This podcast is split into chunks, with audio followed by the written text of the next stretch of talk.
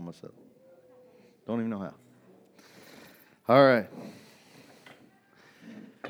I don't know if I have a sermon title for this one. You know, I, I, I actually struggled all week about what I wanted to teach on, and, and I, I wanted to teach on giving, but I, I have a hard time on, on uh, not on teaching on giving, but just uh, I think moving on. When we when we finish Easter, I have a hard time moving on from Easter. I guess because I spend so much time talking about the cross and everything that goes on in the gospel, it's hard to just like leave it. And um, the gospel is such such power. I mean, it really is. It's such power that I have a hard time moving on. And so this morning, I mean, that's I can't do it. I can't move on from it. Uh, so I want to talk to you about Jesus this morning. I want to talk about what happens after Easter a little bit. And uh, we spend so much time, you know, in Easter. You spent like three weeks I spent talking about, you know, the cross, the death of Jesus, the resurrection of Jesus. But and my brain kind of works horizontally. It just keeps kind of going, right? So we, we most of that is happening at the end of the Gospels, and it's just like taking right off into the book of Acts and, and uh, um, straight into this outpouring of the Holy Spirit. And I don't know about you, but the one thing we need more of these days is an outpouring of the Holy Spirit. Lest we forget, and lest you forget, we're Pentecostal. I'm Pentecostal. I believe in an outpouring of the Holy Ghost. I, I believe in all things supernatural. I believe in, in, in God doing great and mighty things. I, I think God can take ordinary people and make something supernatural and extraordinary out of it. Uh, and I think God can take one person and still make a change that's significant across decades, if not more, uh, centuries.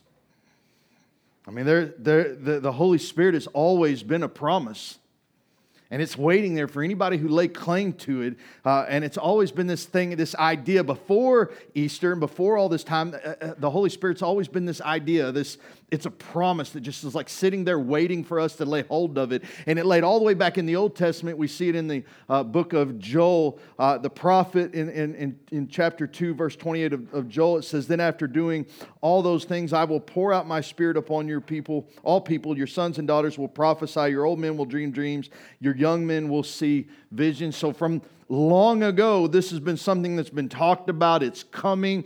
Get ready. Uh, and it's just sat there and it lay in waiting. And then the New Testament comes and Jesus kind of gives us this little spark of hope uh, that it's a going to come. It's approaching even faster than we think. In John sixteen, seven and eight, he says, "But in fact, it is best for you that I go away, because if I don't, if I don't go, if the advocate won't come, and if I don't, if I do go away, then Then I will send him to you. And when he comes, he will convict the world of its sin and, and God and of God's righteousness and the coming judgment." And at this point, it's all just words.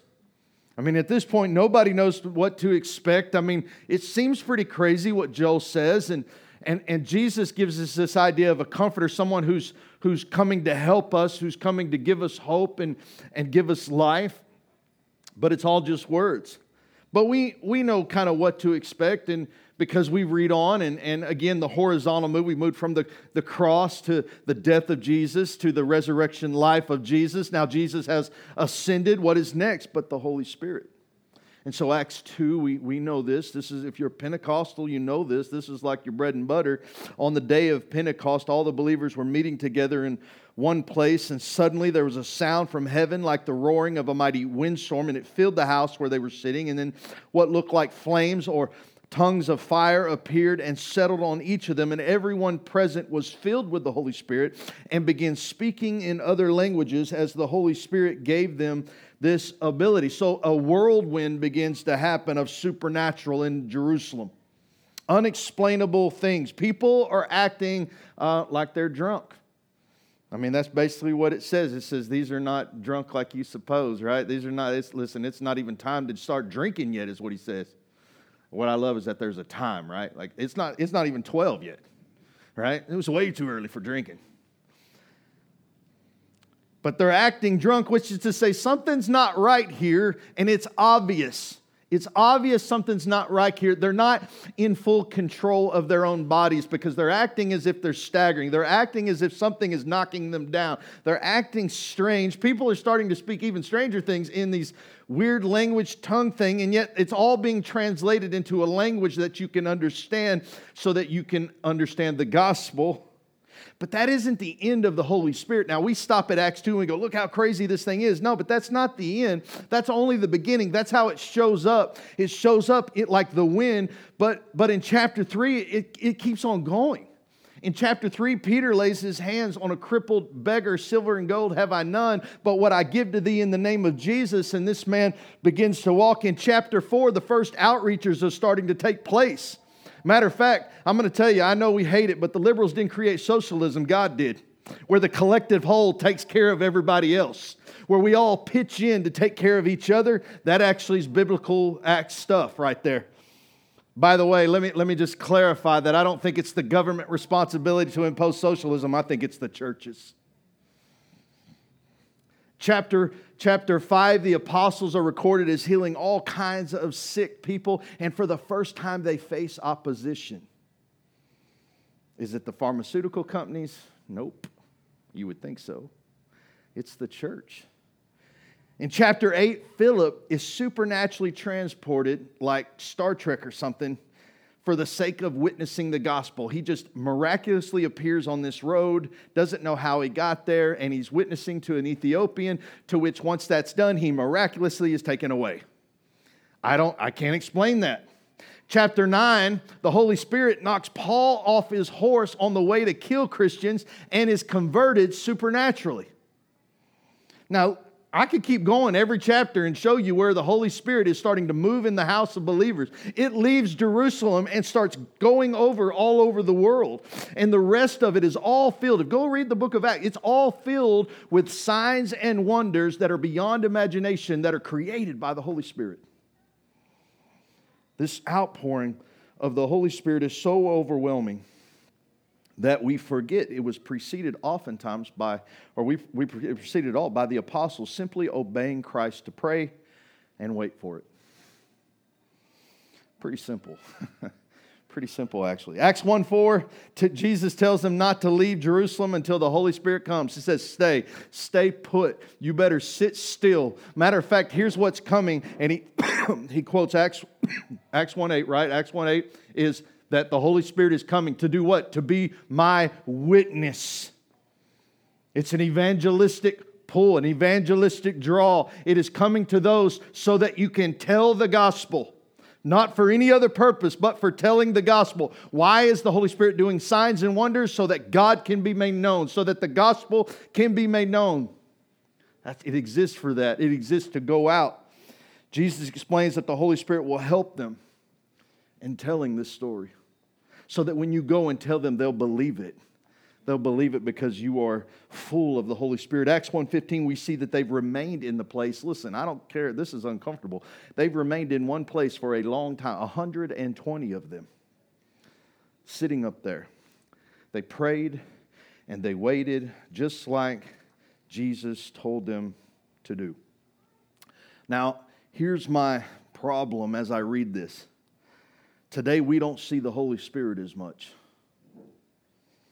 We've developed theologies to explain His departure, such as dispensationalism, which is to say that God moves differently today based off each generation, so that each generation can be obedient to the call that God has given on them.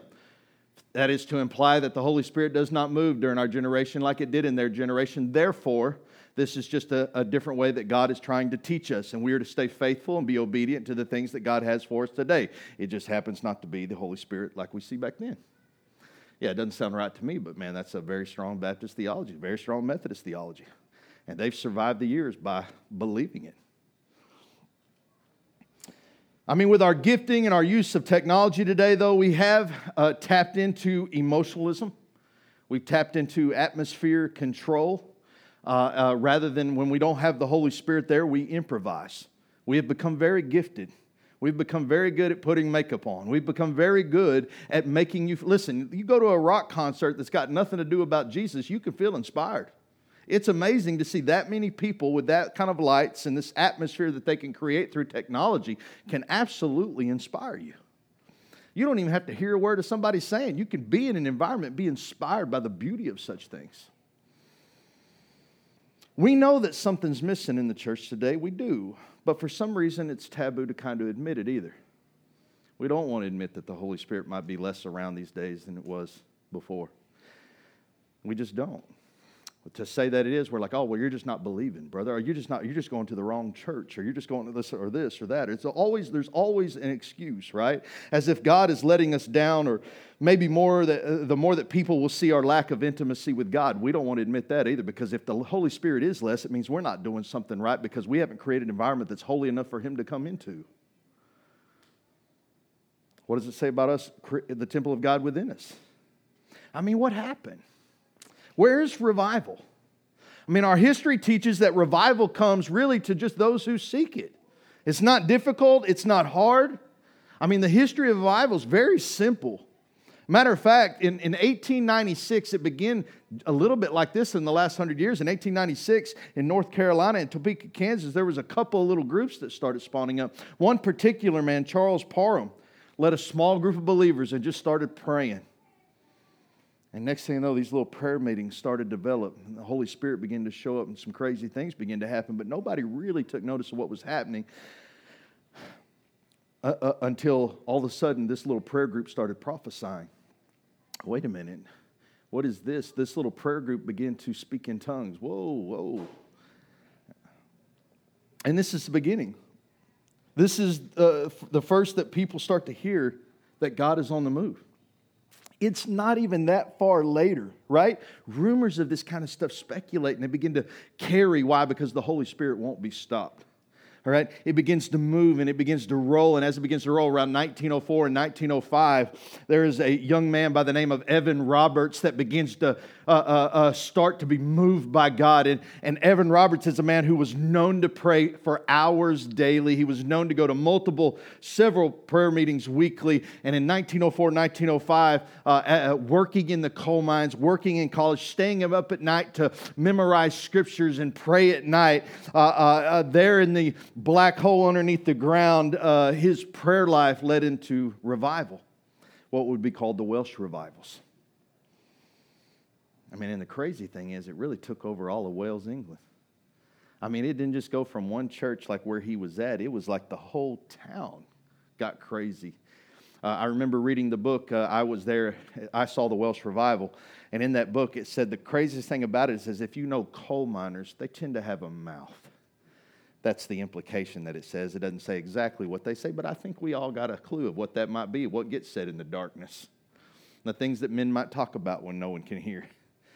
And he says, in the strange thing, these vulgar words were replaced with hymns that they would sing when they got off work, that the police officers rolling down the street in the middle of the night when nobody thinks anybody's around, they're singing hymnals, and it had changed the whole town. It had changed. Every single church was full. The guy that writes the story says you couldn't go to any church in town, and there were people laid out wailing and crying and confessing out loud all their sins. And he goes, things that'll make you blush. They were screaming it and yelling it, wanting to confess, wanting to be clean, wanting to be made holy. And the Welsh revival shook all of England. So it's no surprise that uh, across the water in California, a man named Will, William Seymour began to pray. Now, William's a little bit different than most back in this day, because in nineteen oh six, William is a black man. He's a minority. Not like a minority today, like uh, a lot of people don't like black folks back then.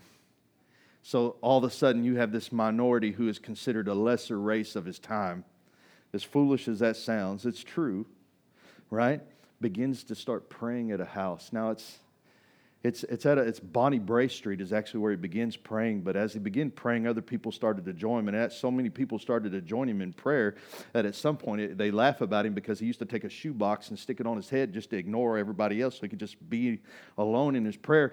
But there began to be so many they had to convince him, hey, we need to move over to Azusa Street. At the Azusa Street house, we can pray there. There's more people there. And it said that people began to flock there. They would hang out the windows and just try to listen to the prayers. They would hang out, just want the glory to come.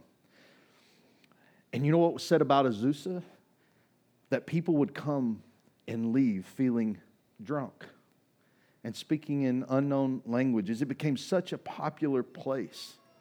Over time, the news of the Holy Spirit began to spread out elsewhere, and pre- it said that preachers came for miles. As a result, the Holy Spirit uh, uh, uh, began to move believers and gather them across all America, making, listen, it began to make a, preachers out of nobodies. These guys showed up just to see what God was doing and all of a sudden became these anointed preachers that started sweeping the land. I mean, everywhere. They started planting churches and putting churches out everywhere, right? And while other revivals had stirred the intellect of men, I mean, people thought these things were smart and they'd seen, they were amazed and in awe. This revival, the Azusa revival, was an external, external display of the Holy Spirit in its fullness and power and working in men. You could see it taking place. Many seeking the deeper things of God that went out there looking, they were excommunicated from their faith.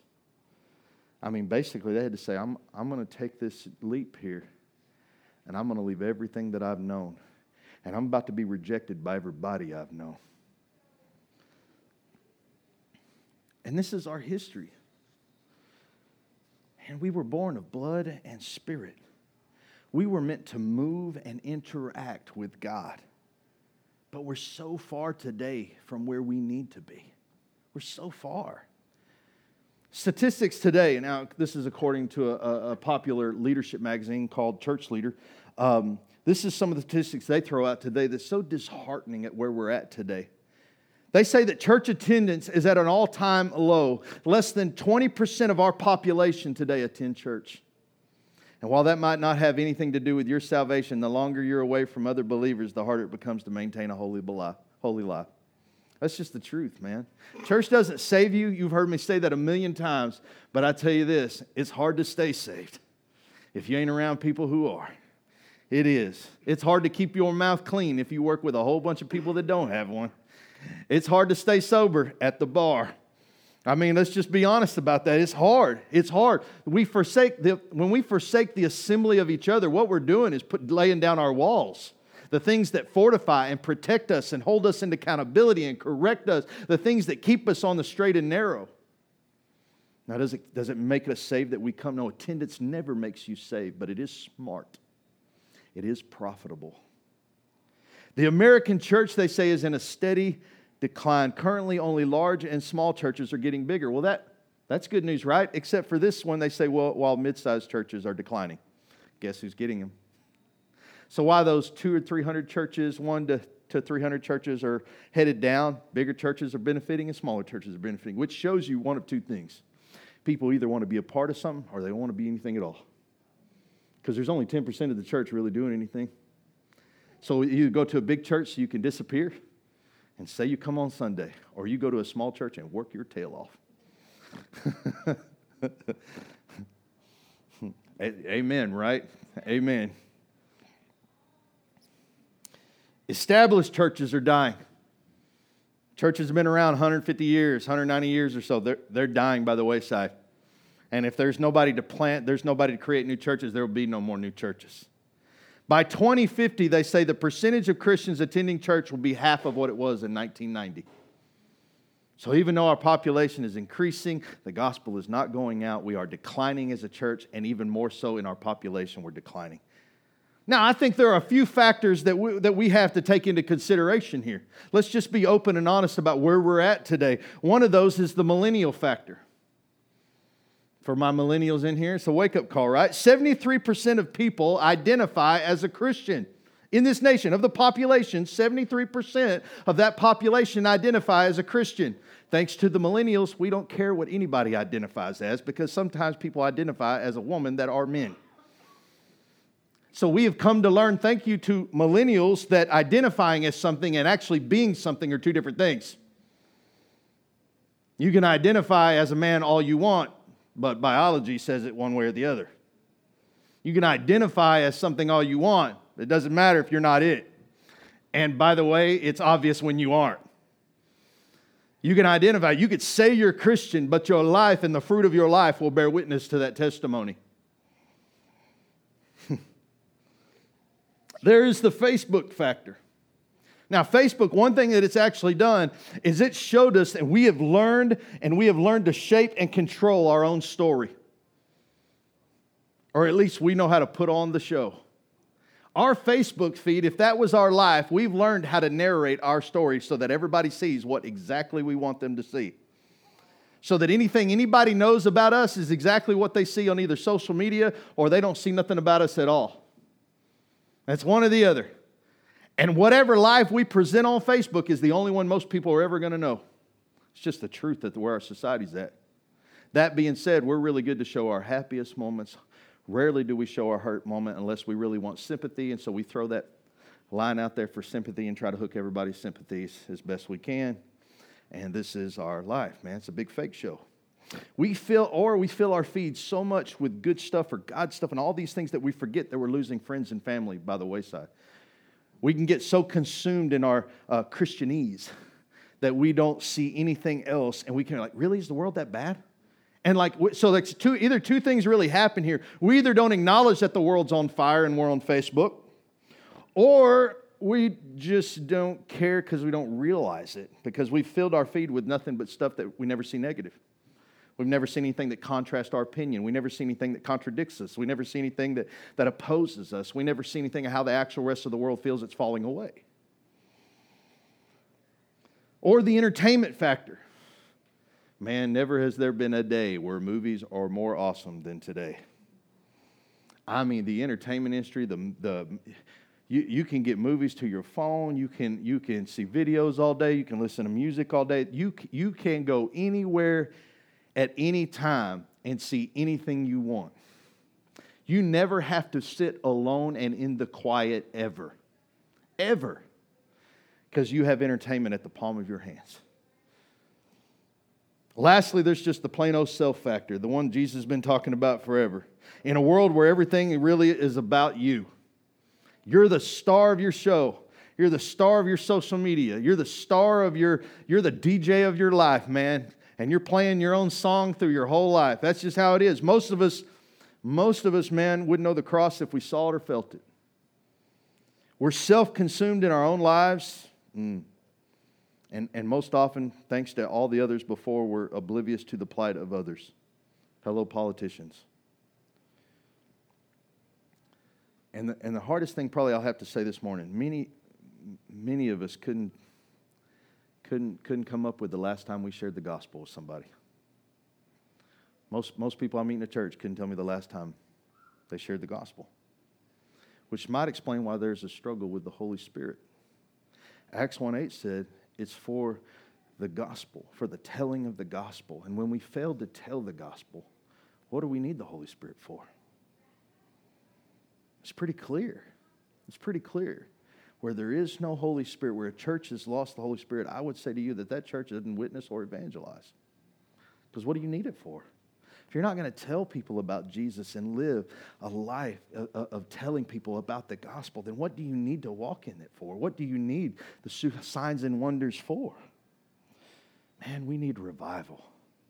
We need revival. You want to know what burdens me, what makes me cry all the time, what makes me so upset, what every soapbox rant I've ever been on, it all comes down to what I long for more than anything else. The reason why I think we break strings, the reason why I think we have internal conflict, the reason why, uh, uh, like my wife this morning, praying hard and being led into tears. You want to know what makes us cry is knowing, knowing with everything in us that we need revival, trying so hard to get to it, and the enemy coming in every chance he can get. I mean, I'm like you. I can see empty tables, and I've seen this place full. And just like you, I can be disheartened by those things. Or I can see it as the enemy, because I tell you, that's how I see it. I see it as the enemy. I'm never. The enemy wants to come into me right now, man, and say, hey, you need to do like all these other pastors and just like do behavior modification, man. Preach some hard stuff on them, make them come to church, guilt them, you know, guilt them really good, and that's going to do it. But the truth of the matter is I can't take tr- tr- truth. It's either truth or it's not. And the truth of the matter is attendance doesn't make you saved, but attendance does help you stay saved. But that's not what's going to bring revival, church attendance. So I, I could beat that up, but that's not going to help me. I want revival. And I want revival for you here. Because revival here will spawn out revival everywhere. Like the book of Acts, the Spirit poured itself out everywhere. They were desperately waiting that which Jesus had asked them to wait for. Jesus says, wait, and they say, okay. Man, we ain't moving until this thing happens. That's some desperate stuff, man. And then persecution begins to spread the gospel every world, right? The world hates it. The devil hates it, man. They all tried to kill it, right? I mean, Paul is on his way to kill folks. And what I love, the conversation about Ananias, right? Because it's like, God comes to Ananias, hey, I need. There's a man, Paul, that's coming to see you. And he's like, yeah, the dude's going to kill everybody. I'm thinking like, no, I think you got the wrong guy. You don't send murderers to my house, God. That's not how this works. I mean, but God what? God works through the Holy Spirit that way. God wants the Ethiopians to be saved. What do you do? Man, if I've got to send Philip across everything and just supernaturally get him there, then that's what I'm going to do to save the Ethiopian.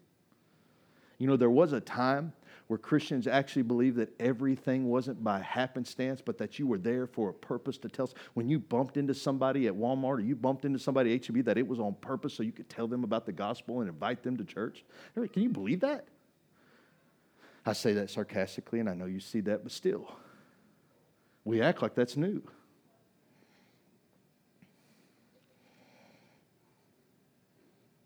The world hates it, man. The devil hates it. So they're all going to try to kill it. That's why devastation has always been the, one of the ways revival comes as well. So if it's not by desperation, it's either by devastation, but one way or another, the gospel is going to go out.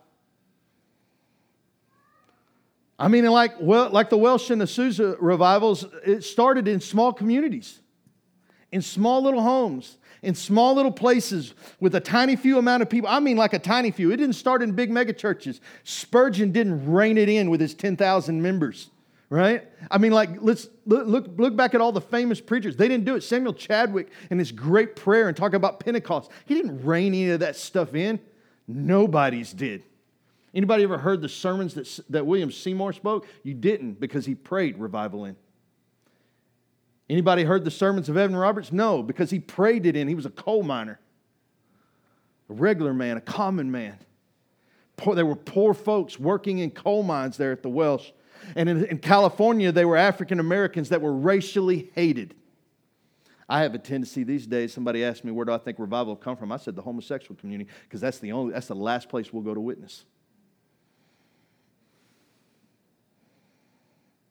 It started in prayer meetings where they prayed for hours, small little groups of people. They did not care that nobody showed up. They were determined to pray if it was just them. Man, there are some things to be learned here. There are some things to be learned here. All revival is preceded with prayer and unity. Acts one, same place. They're in one mind, in one accord. They're in one place. Unity in prayer, waiting, waiting desperately for God. All revival comes to those who seek it earnestly, like it's the last drop of water. I mean, it's the only thing out there. I I'd, I know that I'm going to die if we don't have it. All revival creates significant change to not only the individual, but the city they lived in, the state to which they lived in, the nation, and ultimately the world. Do you know that the Assemblies of God, they credit their beginnings to the Azusa revival, and they're all over the world. The Church of God credits their beginning to the Azusa revival, and they're all over the world. There's a ton of other denominations that were birthed out of that whole thing because one black guy prayed.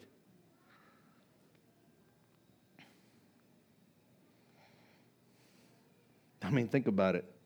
Evan Roberts, a year before, this young kid in the dark coal mines begins praying, and Welsh sees a, a storm fly through for which they've never seen, and people getting saved everywhere. One year later, all the way across the water to California, a whole nother revival starts to happen in America. Revival starts in desperation and devastation. It comes from an acknowledge and admit, admittance of our own need for God. We need Him.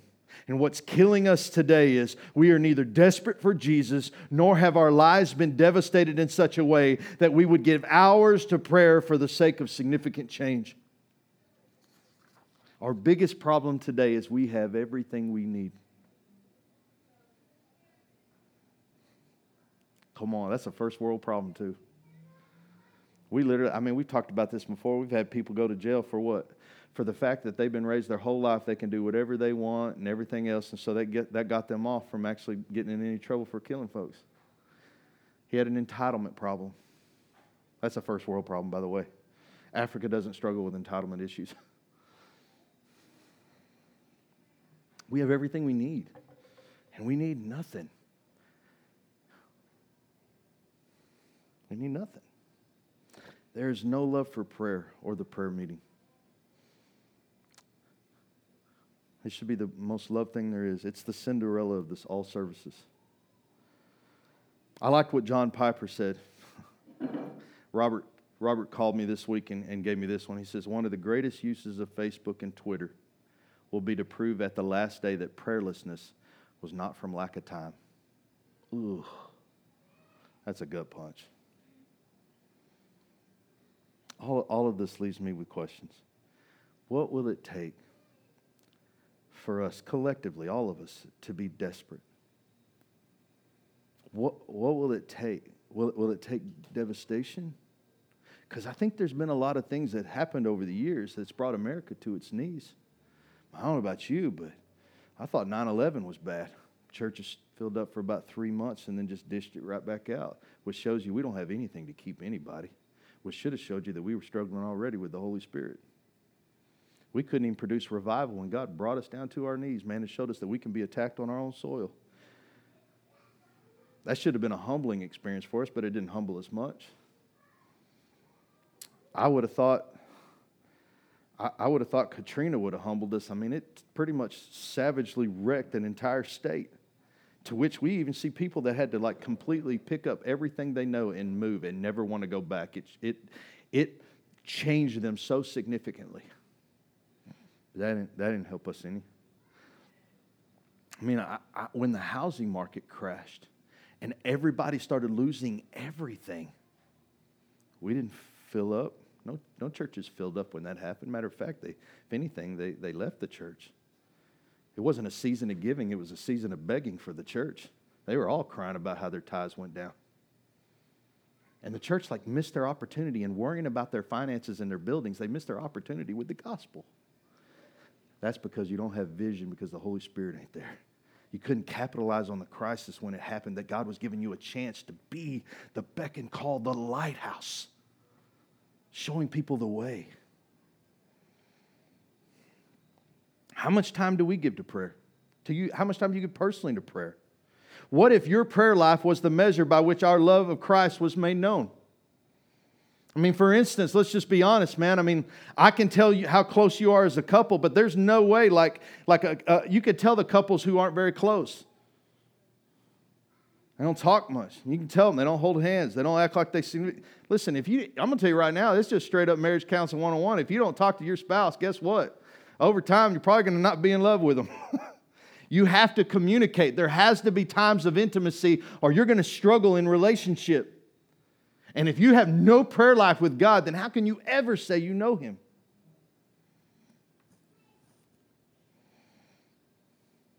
I mean, some of us pride ourselves on our marriage, but man, we should pride on ourselves on how much we know Jesus and how much we love Him and how much we're with Him. When will revival come for you? How about for your kids? Man, I, I, I'll be honest, man, I'm in a place where I'm like, well, Lord, even if it doesn't come to me, because I ain't like I'm like anybody else. I, I can get disheartened really easy, just like anybody else can. And then I start thinking, well, what keeps me going is this. Well, then that's not for me, then for my kids. God, will you? That's what it becomes for me. Well, if not for my kids, then for my grandkids. God, is there any hope for them? Because America offers none. America offers none. Our system, our church is so messed up. Everything is so messed up. God, Lord, you're the only hope. You're the only hope. And if you won't come, if you won't come during my time, God, I will endure to set them up so that maybe you might come here. And I will preach hard, God, and I will tell people, and I will pray, God, and I will do everything in my power to make sure the next generation will experience revival then. Because maybe if I can't experience revival, maybe I can set the next generation up for that success. Where is our cross? Is it sitting in the closet? Where's our selflessness towards the future beyond our own life? It's not about us, man. At some point, life can't continue to keep being about you. The bad part about technology today is it's created this idea where you're still kind of important. I love you. Well, I'm going to tell you right now, there's a whole other generation behind us, man. and we have the opportunity to selflessly serve them and let it not be about us. I, I, you know, I wrote a song here recently called Kaufman, and it talks about growing up in my small town, and many of you probably saw it, but I'm going to tell you, here's what I learned about writing the song. My time is over. My time being a kid is done. Those were those are then. I lived my life. I mean, like in that sense, you know, I'm not saying my life is over, but no, but the, the experiences that I once felt where everything was about me, that part's over in my life. That's why they say youth is wasted on the young, because if you really understood what you got while you're young, you'd really live it, you know? I had somebody try to tell me the other day about wisdom. He says, man, he said, uh, you know, it's good taking advice from the others so you don't have to learn the hard way. And I said, man, don't deny me the hard way. I might have learned a lot of things the hard way, but by gosh, I lived. Can you imagine if you always took everybody's advice and you did everything and never had to experience any kind of hardship? My gosh, what kind of person would you be? And would I ever want to ever have advice from you? Because why would you know anything but by the advice of others? Wisdom, I have found that when God says, well, God, they they they correct me. So, you know, God, wisdom comes from God. I said, I'm sure. I'm sure he gives it just like he gives patience. He gives me opportunities to exercise wisdom, opportunities to learn wisdom, opportunities to learn patience. I, I, I've got an opportunity to live my life, but my life from, from zero to eighteen, I got to have fun, and I did all these things. I explored sin. I feel like I had a Solomon life where I explored sin. And God said, now that time is over. It's time to be mine. Life about you is over. It's time about life about them. Life about you. I live for you. My hope is that you live for someone else. You live for me. You live for everyone. We're living for each other. Selfless. It's not about me, it's about you. It's not about you, it's about someone else. If revival comes to those who desperately seek God, then what does that say about us?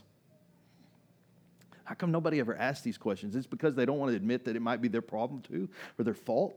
Like, by the way, me preaching that doesn't exclaim it. I could like point it and say you, but don't you know that I'm saying me as well? Like, these are the questions that, first of all, that God speaks to me about.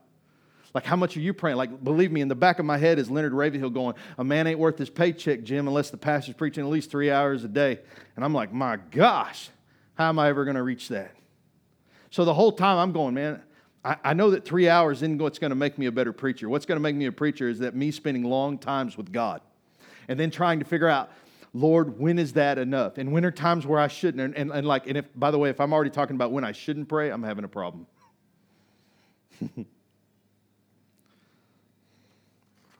So we say, what happens after Easter, man? I think the apostles would have a different point, like a different answer than we would. Can you imagine today, like, hey, what, what do you think happens after Easter? The apostles like, man, I think uh, I think the Holy Spirit shows up, man, and I think God shows out. And like, this is their life, right?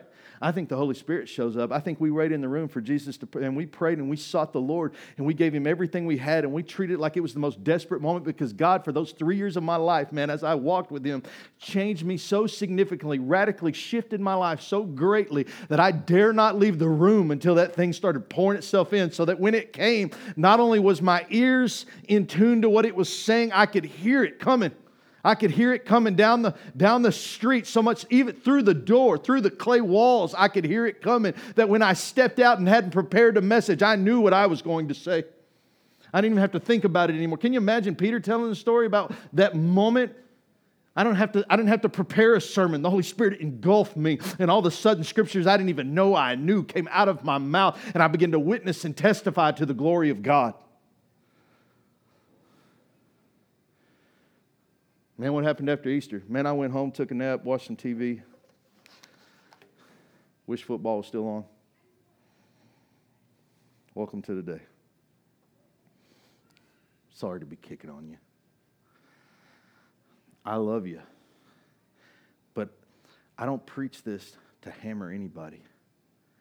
I preach this because it's the vision of this church. We will not settle for mundane, mediocre church. We are launching towards revival. You know what that means? That means we're going to have empty seats. We're going to have times where, man, it's just too hard. And you need breaks because it's always thick, and it's always heavy, and it's always deep, and it's always hard because revival doesn't come easy. Changing the world never has been easy. Go back and look at all the prophets. By the way, Jesus is the one who says, you who, ki- no, yeah, you who killed the prophets. You who killed the prophets. Oh, yeah, you know who you are. You've always hated revival. You've always hated it when I came. It was, and by the way, you who killed the prophets is the church. You've always hated revival. You've always hated these things. You've always had trouble with these things. Why? Because it works against you, because it's not organized, because it's chaos. I mean, think about the, the ministry of Jesus is so hard because he preaches grace all the time. Well, Jesus, if I preach grace all the time like you, don't you realize um, people don't stick around? You only had twelve, bro, that hung with you. You might have preached to multitudes, but multitudes at the end weren't with you. Even at the end, man, there wasn't even hardly twelve with you. I mean, let's just face it. I mean, like for, for the type of preaching Jesus did, the type of teaching that he did, it was never easy, and there was never lots of people that just stayed around. The fact that there's one hundred twenty in the upper room is amazing because they weren't there at the cross. On Easter, they weren't there either. They showed up after the fact once they saw the resurrection, once it seemed like a miracle had taken place. And I guarantee you that one hundred twenty went from three thousand, not because Peter preached a great message. He didn't even prepare. No, three thousand come to the Lord because of the Holy Spirit. Because God intervenes into the lives of his people.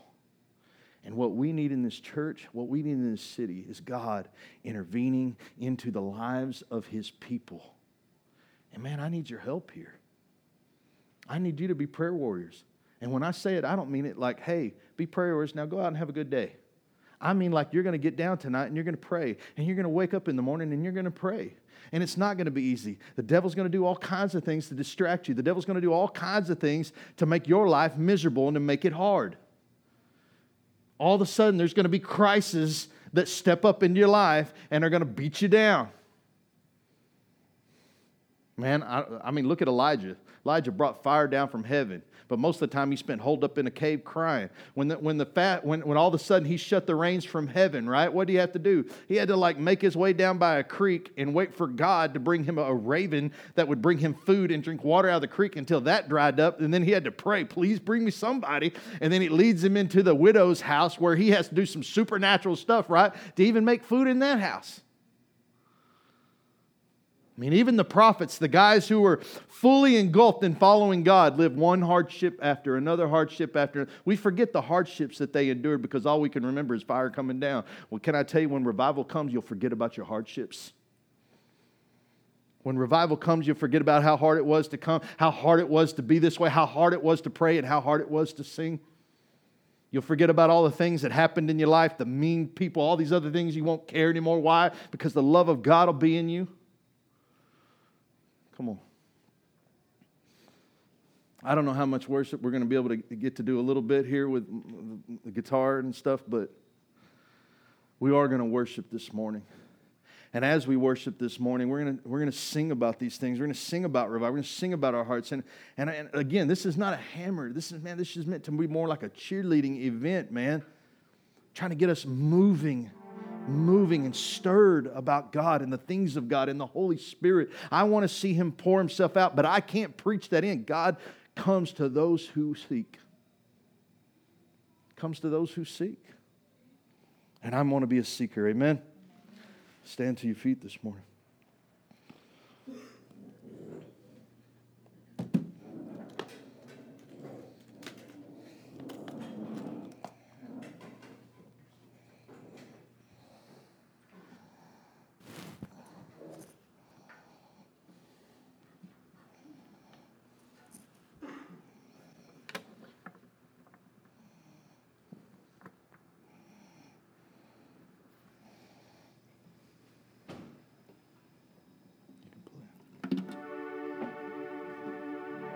Father, you know the contents of our heart this morning. You see what's in there, the good, the bad, and the ugly, and we lay it before you this morning. You know we desire to look like you and act like you and talk like you. Lord, I know for me, sometimes I don't. I repent.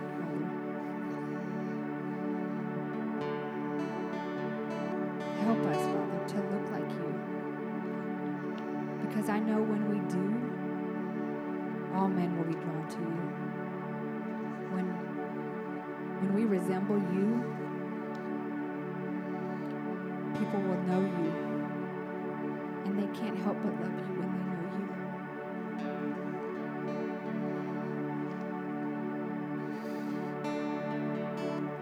you. Lord, help us to bring glory to your name and the things that we say.